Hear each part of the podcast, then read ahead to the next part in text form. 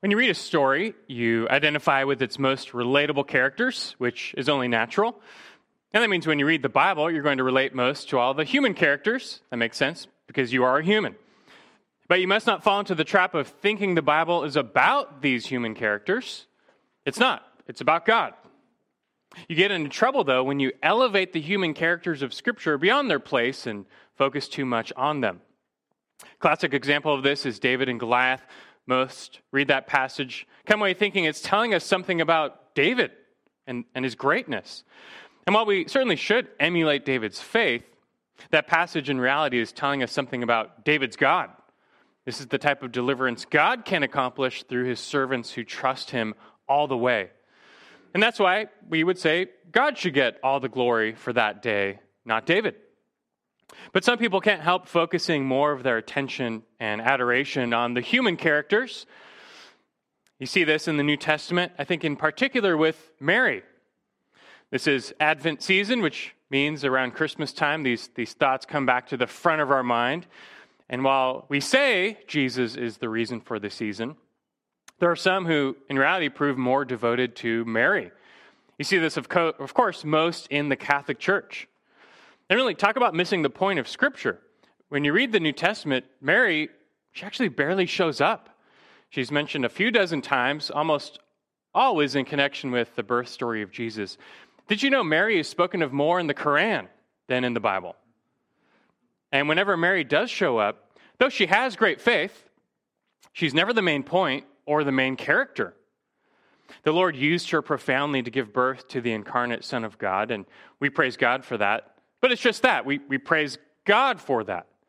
Mary herself said she's just but a humble bondservant of the Lord.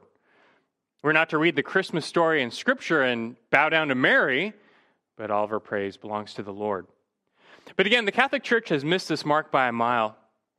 Just by way of introduction, over the centuries, they've basically reproduced the majesty of Jesus as Savior in Mary. Mary was given her own miraculous birth story known as the Immaculate Conception. That's not about Jesus, it's about her, and it's where Mary herself was conceived in her mother's womb, free from the stain of original sin. Mary was also given her own near divine personhood. They teach her perpetual virginity, that she remained a virgin forever, being so holy. And that Mary was also sinless. And granted, Scripture never says or even suggests any of this, but they reason that Mary had to be sinless, being the mother of Jesus. And because of her perfection, Mary did not die. This is known as the Assumption of Mary, where she was taken bodily directly to heaven. She passed, uh, escaping death, was taken straight to heaven, and was, quote, exalted by the Lord as queen over all things, end quote, says the Catholic Catechism. This is one of the reasons Catholics refer to Mary as the Queen of Heaven. And speaking of, they've also given to her many near divine titles and names. She's the Queen of Heaven. She's the Blessed Mother. She's the cause of our salvation. She's the Mother of God. Kind of sounds like they've elevated Mary to the role of Savior along with Jesus. And that's precisely the point. Near divine work has been attributed to Mary as well. And Catholics are, are currently thinking about making the, a fifth dogma about Mary, where they would declare her to be a, a co redemptrix and mediatrix with the Lord. That just means she, it's another way of saying she's co redeemer and co intercessor along with her son Jesus. They might say there's only one mediator between God and man, Christ Jesus, and there's only one way to salvation through Jesus. But who will mediate between you and Jesus? Only his mother has his ear. And so you better go through the Queen of Heaven if you want to get to Jesus. And that's why, in reality, Catholics pray to Mary about 10 times more than they pray to God or Jesus. Just in the course of praying the rosary, they'll pray to God and Jesus five times each, but they'll pray to Mary 50 times. And the whole rosary ends with a prayer called Hail, Holy Queen to Mary. All in all, Catholics might say they don't worship Mary, but that's something we call doublespeak. When you take all the language and acts of worship and you attribute them to a person, you are effectively worshiping that person. And that's what Catholics give to Mary from prayers to pilgrimages, lighting candles to bowing down, singing songs to creating icons and relics. And there's no doubt that Mary possesses the hearts of some people far more than the Lord. None of this is to suggest that we as Christians are to denigrate Mary. We show her honor. Mary and Joseph both have their place in the Faith Hall of Fame. They're worthy examples of amazing faith and obedience to God. But God still gets all the glory for this because apart from His grace, they'd be nothing. None of us would be anything. That's why we say glory to God alone. And if you didn't know, that was the ultimate rallying cry of the Reformation. The Protestants who broke away from the Catholic Church were trying to recapture what the Bible alone actually taught about salvation. And, and their rallying cry was that salvation is by grace alone, through faith alone, in Christ alone, apart from the works of the law. This is based on Scripture alone, but on top of all this, this is all to the glory of God alone. Soli Deo Gloria. We can thank God for faithful servants, but we must never elevate any man or woman to the place of the Lord in our hearts. Where are we going with this? Well, this morning, as we come together to study Scripture, we arrive at the birth story of Jesus. We learn about the virgin birth of the Messiah. And it's an unparalleled miracle. And we see the huge role Mary and Joseph played in God's plan. Chances are you have a nativity set up in your house right now, and there's a little Mary and there's a little Joseph. They're worthy to remember for their great faith in God and their total obedience. But may you never forget this nativity scene is not about Mary. It's not about Joseph. It's not about the angels. It's entirely about the Lord. And Matthew records the birth story of Jesus not to make some point about Mary or Joseph. He records this to say something about the God of Mary and Joseph and his son, Christ Jesus, who is coming into the world. As we started to learn last week, it's in the birth of Jesus that God the Father's plan to redeem mankind was coming to fulfillment. This plan was literally thousands of years in the making. And now God was finally confirming his word as true. His promise had come, and had come in the person of this child, Jesus. This Christ was born of a woman, yes. He's the Son of Man. But he was more. He was also a son of God, literally born of God. And I know we here probably take that fact for granted, but it's so important to grasp that the coming of Jesus represented the revelation of the glory of God in human form. His incarnation was the revelation of the glory of God in, in human form. That fact informs the meaning of this text as well as the meaning of Christmas. We have certainly made Christmas a very man centered holiday. Just the other day, Noah, who's five, very astutely questioned if, if Christmas is Jesus' birthday, why do we give gifts to each other? But the coming of Christ was all about the coming of the glory of God. And your remembrance of Christmas similarly must not be about the glory of man, but the glory of God. Is this not, when you think about it, the binding theme to all the accounts of Christ's birth? Think about this. Do you remember how Zacharias and Simeon both responded to the Messiah's coming? Luke says they both blessed the Lord God of Israel. They praised God. How did Mary herself respond? Luke 146, she said, My soul exalts the Lord. My spirit has rejoiced in God, my Savior. She didn't praise herself, she praised God. How did the angels respond? Luke 2:13 says suddenly there appeared with the angel a multitude of the heavenly host praising God and saying glory to God in the highest. The angels glorify God for his coming. How about those shepherds whom they're talking to? Luke 2:20 says the shepherds went back glorifying and praising God for all they had heard and seen. You see how all the human characters surrounding the nativity story They all had the same response. They all blessed, praised, and glorified God for what was happening. And let's not leave out the wise men whom we'll learn about next week for our Christmas sermon. But it's Matthew 2:11.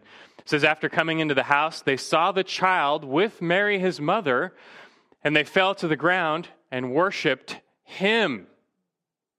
They didn't fall down and worship them or worship Mary. They paid Mary little attention. They fell down and worshiped the child because God had revealed to them that his glory had come in the person of Christ, born as a child. This morning, we return to the end of Matthew 1. You can open your Bibles there now, Matthew chapter 1. We're going to finish what we started last week, the birth story of Jesus. And we're studying how Matthew presents the coming of the Messiah into the world. And we just want to make sure we get this right. We understand who Matthew is telling us Jesus is. And this is what Matthew is trying to show. From Christ's genealogy to his birth story, meant to complement one another, Matthew is revealing this Jesus is a man. Yes, he's true man, son of David, son of Abraham, son of Mary. He is a man. But he's more than a man. He's at the same time born of God, such that he is the Son of God. Literally, God's glory incarnate. Immanuel, God with us. Speaking of that, is our special focus for this morning. Last week, we looked at this passage, verses 18 through 25. We mostly focused on 18 through 21 and considered the virgin birth itself. It's extremely significant how Jesus came into the world with a human mother, but no human father. God would be the father. But that is not all that's being said in this passage. And really, that's not the greater miracle. When you think about it, God could make anyone virgin born. He could have made you virgin born if he wanted, and that would make you very special, but by itself, that would not make you divine. The first humans, Adam and Eve, were created without human parents. God can create humans out of nothing anytime he wants. That's not doesn't make you divine, just makes you special. What makes the virgin birth of Jesus so special, though, was the nature of the life being virgin born. It was God was the actual Father. The birth of Jesus marked the entrance of God into the world in human form. The virgin birth is a great miracle, of course, but there's a greater miracle here, and it's Immanuel, God with us. That, that's a big deal. That God would come down and be with us. The virgin birth has its own huge significance. We covered that last time. But the fact that the God of the universe would humble himself, take on flesh, dwell among us, later die for us, that's the real point to the birth story of Jesus. And it's to that we turn our attention this morning. We're just going to pick things up, up mostly where we left off. We, we covered verses 18 through 21. We actually referenced verses 24, 25 as well. We saw the angel tells Joseph not to be afraid to take Mary as your wife. And she will conceive and bear a son. The child is going to be born of the Holy Spirit. He was the name of the child Jesus, which means the Lord is salvation, for he will save his people from their sins. But Matthew reveals that this Jesus will have another name, a second name. And we save this portion of Scripture for, for now. And so let's, let's remember and, and learn about this other name now. We're going to pick it up just in verses 22 and 23. Matthew 1, where Matthew goes on to say, Now all this took place to fulfill what was spoken by the Lord through the prophet. Behold, the virgin shall be with child and shall bear a son. And they shall call his name Immanuel, which translated means God with us. This is the first time, but not the last time, that Matthew will use this formula. This took place to fulfill. Matthew, beyond the others, other gospel writers, goes to great lengths to connect the dots between the coming of Jesus and Old Testament scripture. So he will always tell us this took place to fulfill, this took place to fulfill over and over again. The coming of Jesus did not occur in a vacuum. He came after hundreds of years of prophetic expectation. Only when you realize this does it really drive home everything about who Jesus is and what he came to do. And this first fulfillment in Matthew's gospel, that of the virgin birth, maybe says the most about the coming of the glory of God in Jesus. So I want to help you understand this connection really well. No special outline for you this morning, really just more of a, study and a meditation on the magnitude of this promise of Immanuel. I want to help you to really grasp deeply the, the, the majesty of Immanuel, God with us. And so to do that, we're, we're going to need to first turn back to where it came from. That's Isaiah chapter 7. So follow along with me. And, and with this case, we'll be in there for a, a, while. I want you to see it for yourself. If you need help, look, grab a Pew Bible and go to page 463, because I want you to really see this for yourself and appreciate the magnitude of this promise. It's in Isaiah chapter 7. Isaiah, as you might know, is a heavily prophetic book written some 700 years before Christ came. Isaiah opens with five, a five chapter barrage of prophecy, both indicting Judah for their sin, while at the same time speaking of a coming day of glory. And that's like the introduction. Then you have chapter 6, which tells of Isaiah's own famous commissioning, where God is setting him apart as his prophet, as Isaiah beholds the glory of God in that throne room vision. Then chapter 7 through 12 he speaks of things to come concerning Assyria, the threat of the Assyrians. It's like Isaiah's first assignment as a new prophet. But already it's so clear that so much of what he has to say concerns a, a distant day when a righteous branch will come, the Messiah, and deliver God's people forever. With this in mind, let's see how Isaiah chapter 7 begins. Look at verse 1 says, Now it came about in the days of Ahaz, the son of Jotham, the son of Uzziah, king of Judah, that Rezin, the king of Aram, and Pekah, the son of Remaliah, king of Israel, went up to Jerusalem to wage war against it, but could not conquer it. When it was reported to the house of David, saying, The Arameans have camped in Ephraim, his heart and the hearts of his people shook as the trees of the forest shake with the wind. Unless you really know your Old Testament, you're probably thinking, like, okay, who are all these people? What is actually going on here? And I'll just help set things up for you. You first have to remember how Israel split into two nations, the 10 tribes in the north, split off, collectively referred to as Israel, sometimes Ephraim. And then two tribes remain in the south, just known as Judah most often. Sometimes the north and the south were at peace, sometimes they were at war. And right here, they're at war. The king of the north is Pekah, the king in the south is Ahaz. If you don't know much about Ahaz, just know he's pretty much the second worst king Judah ever had.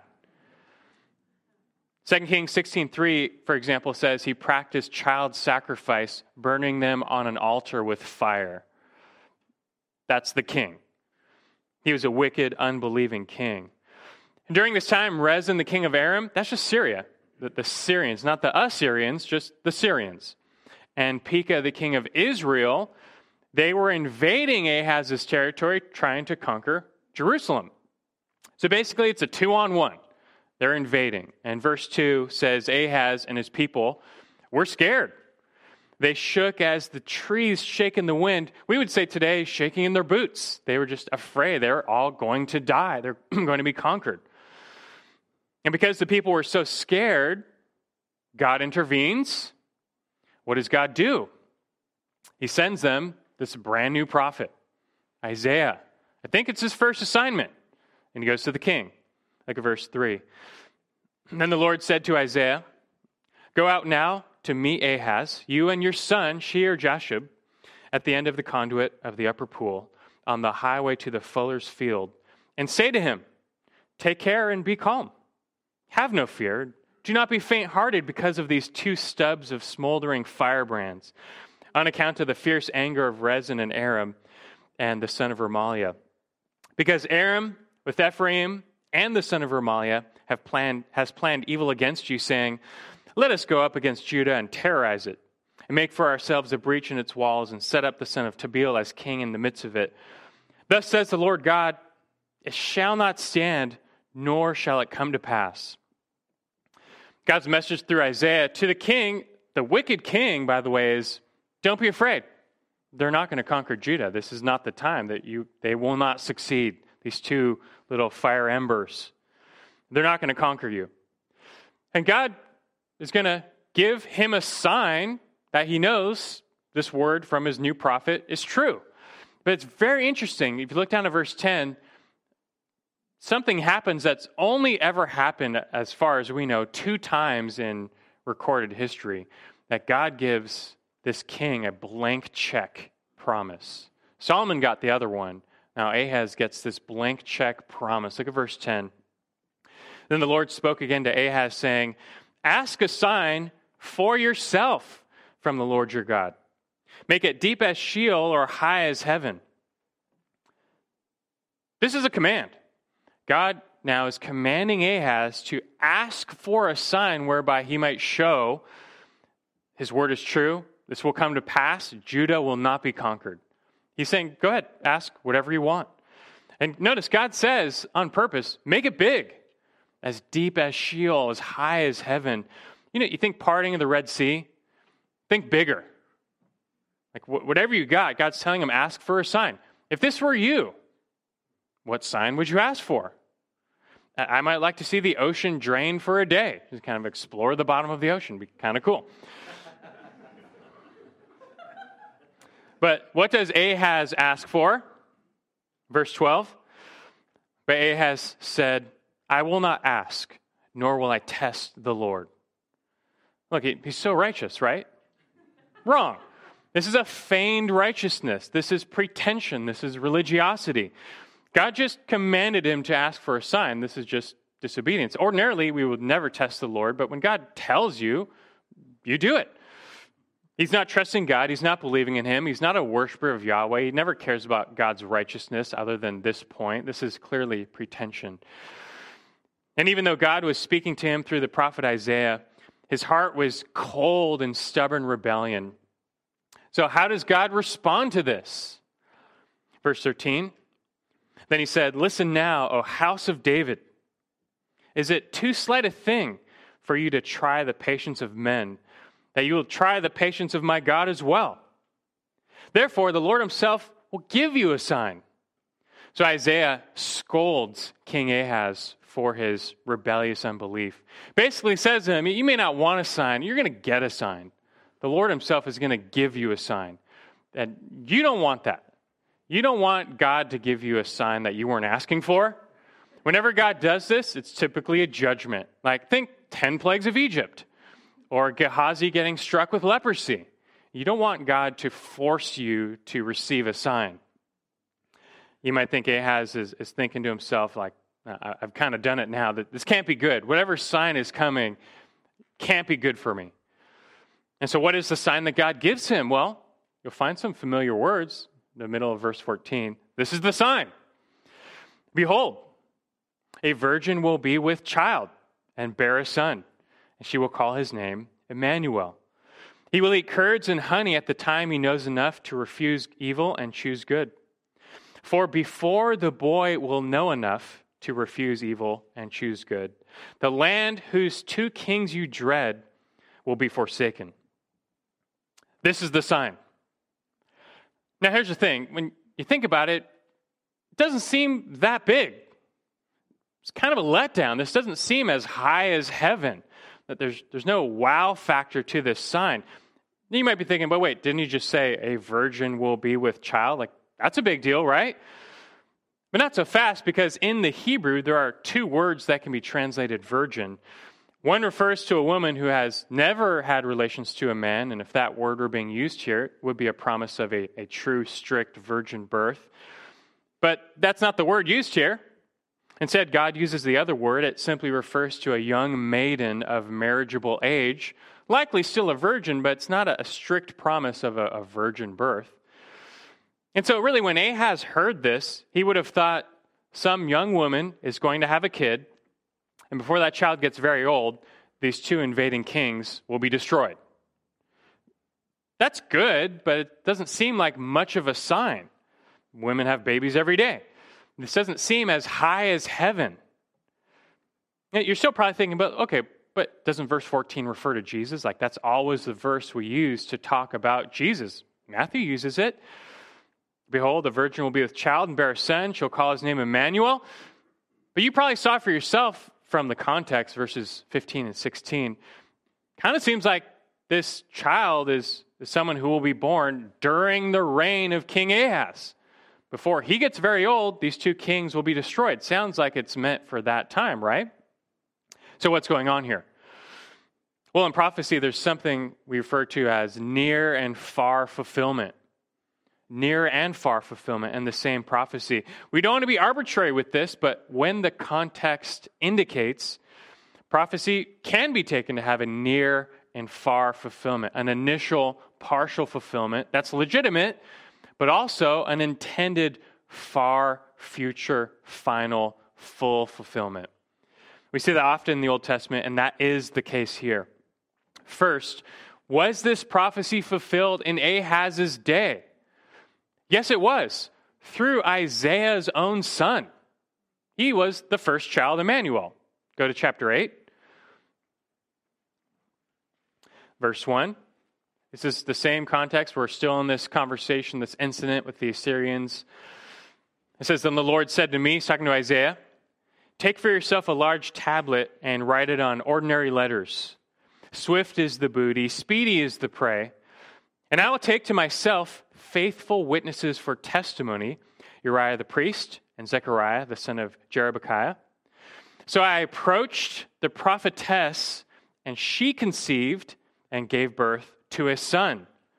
Then the Lord said to me, Name him Maher Shalal Hashbaz, for before the boy knows how to cry out, My father or my mother, the wealth of Damascus and the spoil of Samaria will be carried away before the king of Assyria. We're still in the same context. Notice how that promise in verse 4 really repeats the sense of chapter 7, verse 15. That before this child is very old, the Assyrians are going to take out northern Israel and Syria, the two kings that were threatening Judah. This hasn't happened yet, so God tells Isaiah, take this prophecy, this promise, write it on stone, have witnesses, so that when it comes to pass, everyone will know it's true. Isaiah is a new prophet. This is God vouching, validating that Isaiah truly speaks for him. So this sign is a big deal. That before this child, born of a young maiden, this prophetess, before he's very old, the Assyrians are going to take care of Israel and Syria. In fact, God even tells Isaiah to name his son the title of this prophecy. That name, Maher Shalal Hashbaz, is simply a, what uh, is translated, swift is the booty, speedy is the prey, from verse 2. That's Maher Shalal Hashbaz. This is a prophetic word to the invading, invading Assyrians, telling them to hasten to their conquest and plunder because they will surely succeed. That God will be with the Assyrians, using them to deliver Judah. By the way, we used to joke uh, next time you go to Starbucks and they ask what name for the cup, just tell them Maher Shalal Hashbaz. See how they respond. It's the longest name in the Bible. So there you go. But the point we're making is that it seems like this prophecy of Isaiah 7:14 of this child was fulfilled in Isaiah's own day by his own son. And indeed, Isaiah had a son, and before he could speak, the Assyrians, lo and behold, invaded and took out Israel and Assyria, or Syria. God delivered Judah from her enemies. And Isaiah himself later confirms the role of his children as signs. Look at verse 18. Isaiah later says, Behold, I and the children whom the Lord has given me, are for signs and wonders in Israel from the Lord of hosts who dwells on Mount Zion. Isaiah knew that God was just doing something through his children. They would be signs to Israel, to Judah, of God's word. So, this promise came to a, a near initial fulfillment in Isaiah's own day. But it's not the end of the matter, Because there are clues in this passage that indicate God really did have something more in mind for this prophecy of a, a child born of a virgin. Isaiah goes on to say later, chapter 8, how the Assyrians, they'll actually threaten Judah as well. He refers to their land, Judah's land, though, as the land of Immanuel, down in verse 8. Already, this, this idea or this term Immanuel is now being used in another sense. And later he says a, a remnant will be preserved. Why? Because, verse 10, chapter 8, because Immanuel, because God is with us. It's already using Immanuel in another sense. This train of thought carries into chapter 9 of Isaiah. Same context. There, God speaks, to, uh, speaks of the region of northern Israel known as, verse 1, Galilee of the Gentiles. They're the ones who would be invaded by the Assyrians first, and they would be laid low, but not forever. Look at verse 2, chapter 9. One day, God says to them, The people who walk in darkness will see a great light. Those who live in a dark land, the light will shine on them. That might sound familiar to you. You should know both Matthew and Luke also quote that verse in reference to the coming of Jesus as he begins his ministry first where? In Galilee of the Gentiles. But Isaiah goes on to say how God will one day turn their mourning into gladness. How will God do that? He's going to use a child. And in the context, there's, there's only one child really going on here. It's that same child from chapter 7, this child born of a virgin. This child shows up again these famous verses, Isaiah 9, 6, and 7.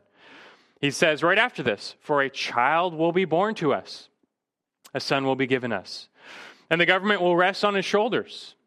His name will be called Wonderful Counselor, Mighty God, Eternal Father, Prince of Peace. There will be no end to the increase of his government or of peace on the throne of David and over his kingdom, to establish it and to uphold it with justice and righteousness from then on and forevermore. And the zeal of the Lord of hosts will accomplish this. Remember, we're still in the same uh, context, and Isaiah now has developed a cluster of prophecies concerning this child, Immanuel. But these verses in particular make clear that Isaiah's own son could not be the ultimate fulfillment of these words, because this child spoken of here is, is, clearly none other than the Messiah, whom Isaiah will tell us a lot more about in his book. But even still, bearing these titles of mighty God, eternal Father, his name is Immanuel, God with us, seems like he's not just going to be an ordinary child. I mean, It almost sounds like God himself will come down in the form of this child to deliver his people. But that couldn't be, right? I mean, that, that could never happen. And the Jews never seriously anticipated that the Messiah would be God incarnate. That was always a huge stumbling block for them. It was incredulous for them to think the holy God could be born of a child or born as a child. And so they always took Isaiah's words figuratively. We have to be fair. Hindsight is always 2020, but as you think about it, though, how else could this Messiah really be a Prince of Peace? How else could he really uphold the throne of David with justice and righteousness forevermore if he were merely a man? Only the zeal of the Lord of hosts could accomplish this, and he would personally. And the sign for when God would bring about this later, greater fulfillment was unchanged a virgin will be with child, and she will bear a son. And speaking of that sign, realize the sign of the virgin birth was given to the whole nation. And flip back really quick to chapter 7 of Isaiah, back to 713. And you remember when God, uh, God through Isaiah was scolding the king? He says this in verse 13. Then he said, Listen now, O house of David, is it too slight a thing for you to try the patience of men that you will try the patience of my God as well. Therefore, the Lord himself will give you a sign. Who is God talking to in these verses? If you answer King Ahaz, you're only partially correct because God here changes the object of who he's talking to. Now he's talking to the house of David, which represents the Davidic lineage. And, and really, as the king represents the people, he's, he's talking to the nation. And you wouldn't notice this from the English, but verse 13 shifts to the plural. Verse 13, he says, Is it too slight a thing for you, plural, to try the patience of men, that you, plural, will try the patience of my God as well? Therefore, the Lord himself will give you, plural, a sign. This sign, which comes next as the virgin birth, was not just given to King Ahaz, it was given to you, plural, to the throne, to the kingdom, to the nation. This was a sign for Israel. The whole nation was just as stubborn in their unbelief as King Ahaz. And so God directs this sign to all of them. One day, a greater child will be born, and he will rescue God's people, not just from the Assyrians, but from sin and their own unrighteousness. But that day was far off. These words of, of Isaiah would sit dormant for about 700 years, never fully understood. But then one day, one seemingly random day, God sent an angel to this no name town in Galilee of the Gentiles. And he sent him to a virgin named Mary says Luke 127. Mary was not just a young maiden, she was a virgin in the strict sense of the word. And the angel told her, Luke 131 says, Behold, you will conceive in your womb and bear a son. You shall name him Jesus. He will be great. He'll be called Son of the Most High. The Lord God will give him the throne of his father David, and he'll reign over the house of Jacob forever. His kingdom will have no end. Now, now we're talking, right? Notice the magnificence of this child. He'll be great. He'll be called Son of the Most High. God's going to give him the throne of his father David. David's been gone for about a thousand years. Now, this is none other than the Messiah. He's going to reign forever. But just one problem. Mary thinks to herself, like, but I'm a virgin. How can I have a child? The angel answered, though, and said to her, The Holy Spirit will come upon you, and the power of the Most High will overshadow you. And for this reason, the Holy Child shall be called the Son of God. In other words, don't worry about that. The child's father will be God Himself. This child will be both human and divine. And Mary thought her virginity posed a problem for this promise. Little did she know, though, that her virginity was a requirement it was a prerequisite for this promise to come true. Now, Luke, being written to a Gentile audience, he doesn't bother connecting the dots between this virgin birth and Isaiah's prophecy. But Matthew is very much the opposite. He wants his Jewish audience to know well that Jesus came in connection to Isaiah's words. You can turn back now to, to Matthew chapter 1 and now hopefully appreciate a little more of what it says.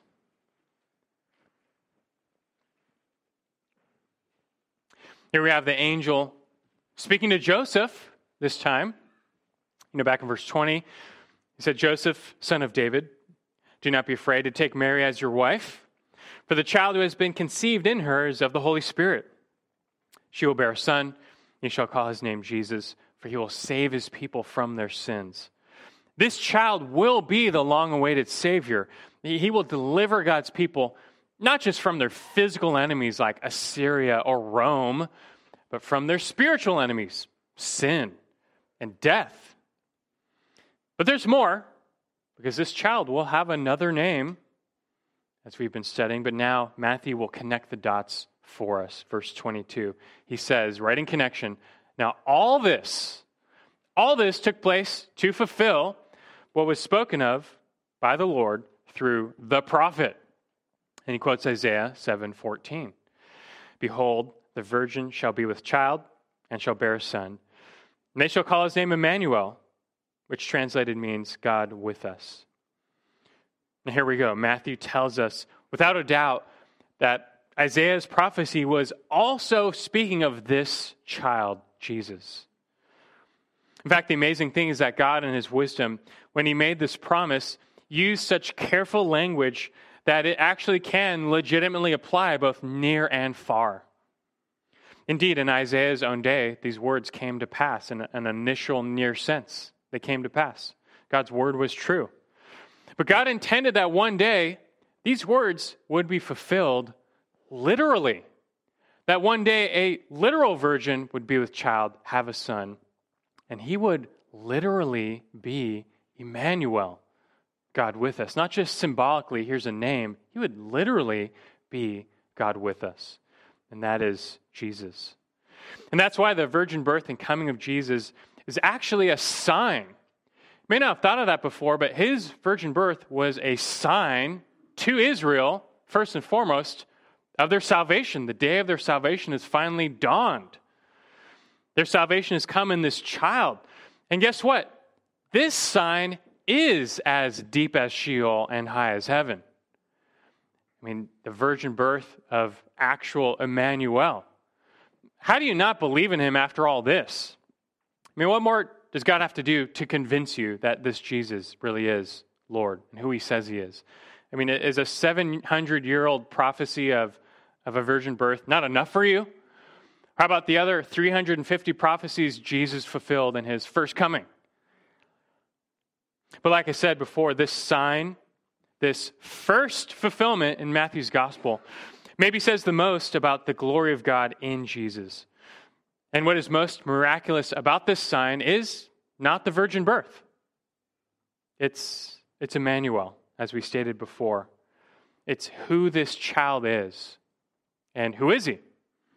He is actually God with us. This child is God incarnate.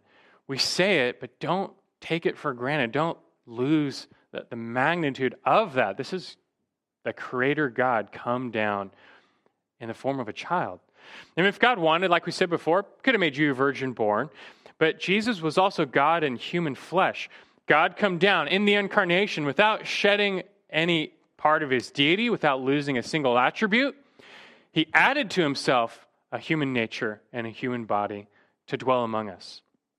This is God finding a way to be with his people that he might die in their place. This is Immanuel. The Apostle John captured the true meaning of Immanuel in his own words. He starts off with, with the, the majesty of God, John 1 1. In the beginning was the Word. The Word was with God. The Word was God. This is, this is the triune God and the divine Word, the Logos. But then, as you well know, verse 14, this Word became flesh and dwelt among us. And we beheld his glory Glory is of the only begotten of the Father, full of grace and truth. John similarly recognized and put in his own way what the coming of Jesus meant. And that was nothing short of the glory of God in human flesh dwelling among us. And as we think about the sign and the significance of Immanuel, what's left to ask then is just why? Why would God do this? Why go through all the trouble? And once upon a time, God was with us. Back in the Garden of Eden, God dwelt personally with Adam and Eve. They walked together in the cool of the garden. They lived in the presence of God, God with us. They knew Immanuel in the beginning. But not for long. They revolted against their Creator. They brought sin into the world. And God, being holy, had to put them out. You no longer can be with me. They were defiled and no longer fit to be with God. Immanuel, God with us, was broken. God would no longer be with them. And that continues to this day. All are born separate from God, distant, cut off because of our sin. But God, in His great love, initiated a plan to, to redeem His people and restore them to His presence. The greatest gift He can give is just His glory to bring us back into his presence. That plan started through Israel. God revealed himself to this holy nation. He drew near to them. They got to experience a taste of Immanuel, the presence of God, and the pillar of cloud by day, the pillar of fire by night. God caused his glory cloud to dwell in the tabernacle. He was with them, sort of, always though at arm's length, never intimately. Because until the sin of this people was truly put away, there would be no real, lasting, eternal fellowship with this God. But God aimed to rectify this as well. God Himself would make a way for the sins of His people to be truly erased, that He might be with them forever. They might be with Him forever. And this plan is Immanuel. That's why He came. That God the Father would send God the Son into the world who humbled Himself, took on human flesh where deity and humanity were joined together in the one person of Christ. And he did this that he might die as a man in our place on the cross. And there on the cross, that God man experienced all the separation from God we earned by our sin. He's the one who hung there and cried out the cry of the damned My God, my God, why would you forsake me? In that moment, in some way, God was not with him. God had made Jesus sin. He only knew that the separation of wrath. But he did that that you might know Immanuel, God, God with us, not away from us, not us cast out forever into the outer darkness, God with us. And being God, though, death could not hold him. Jesus rose on the third day and now saves forever those who believe in him, those who see the signs and believe and follow him as Lord. And for those who do follow him, though ascended, not with us in, in his bodily presence, but he still leaves us with this promise that he will be with us forever. And are those not the very last words of Matthew's gospel? You can flip to the end of Matthew, verse 28, or chapter 28. How he finishes with this great commission, the very end of verse 20, he says, And lo, I am with you always, even to the end of the age. Realize Matthew starts his gospel with the hope of Immanuel, God with us in the coming of Jesus. And he ends his gospel with its fulfillment God with us forever in Jesus. He is still with us in the person of Christ. It's true in this age, and it's true in the next. And in the next, we will only enter into the fullness of his presence. It's the final two chapters of the Bible that look forward to that day when God's people will only know Immanuel, God with us, to the full. In a way we can't even truly fathom. We just catch a glimpse in Revelation 21 3. It says this speaking of the eternal kingdom.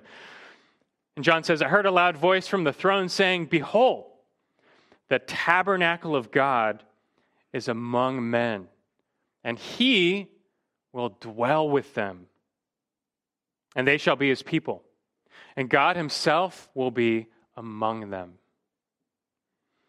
And so you see, this is, this is what Christmas is really about. It's about Immanuel, the coming, the Son of God to dwell with us, also that we might one day dwell with him in the presence of the Lamb and the Father forever, free from sin. This is what you were made for, and Christ is your only hope to see that day. That's why Christ is everything. That's why we worship Christ alone. Not Jesus plus this or that, just, just Christ alone. And can I say this? If you're here this morning, and you find yourself depressed or dissatisfied with life, if you find yourself aimless or hopeless, there's a good chance you've been making too much of man. Probably yourself.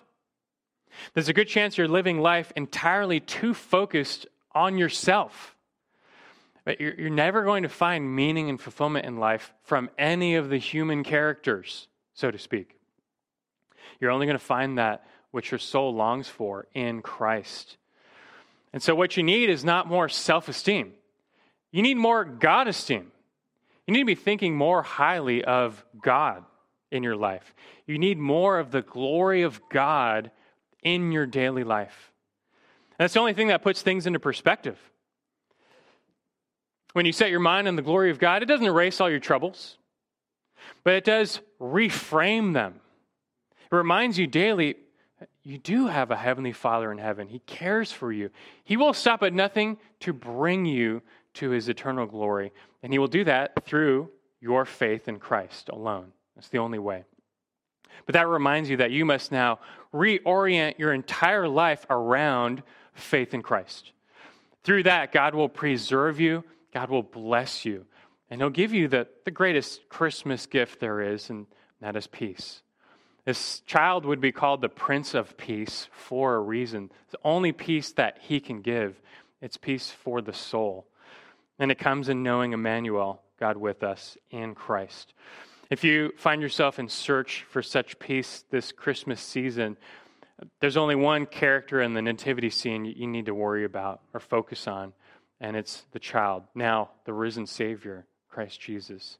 Go to him by faith and give him the glory. As my favorite Christmas song goes, Christ by highest heaven adored, Christ the everlasting Lord. Late in time, behold him come, offspring of the Virgin's womb. Veiled in flesh, the Godhead see. Hail the incarnate deity. Pleased with us in flesh to dwell, Jesus our Emmanuel. Hark the herald angels sing. Glory to the newborn King. Let's praise him now. Now, Father in heaven, we do sing to you glory.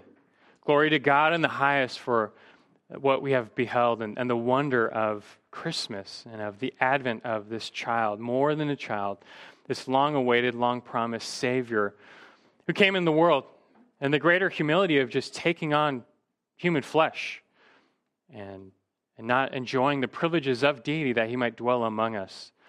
We've beheld just a taste of the mystery of the incarnation this morning. And I pray it captures us, it, it thrills us, it excites us, it creates a sense of wonder in what you're doing with this world. You're not far and distant, Lord. You have come to be with us. And it's only one way, though it's through your Son, Christ. Those here who do not know him, draw them near, open their eyes to behold the glory of God in the face of Christ, that they would know Immanuel in their own lives, that by faith they would be brought near, brought into your very presence. And for the rest, Lord, just encourage us to set our mind and our hope on Christ.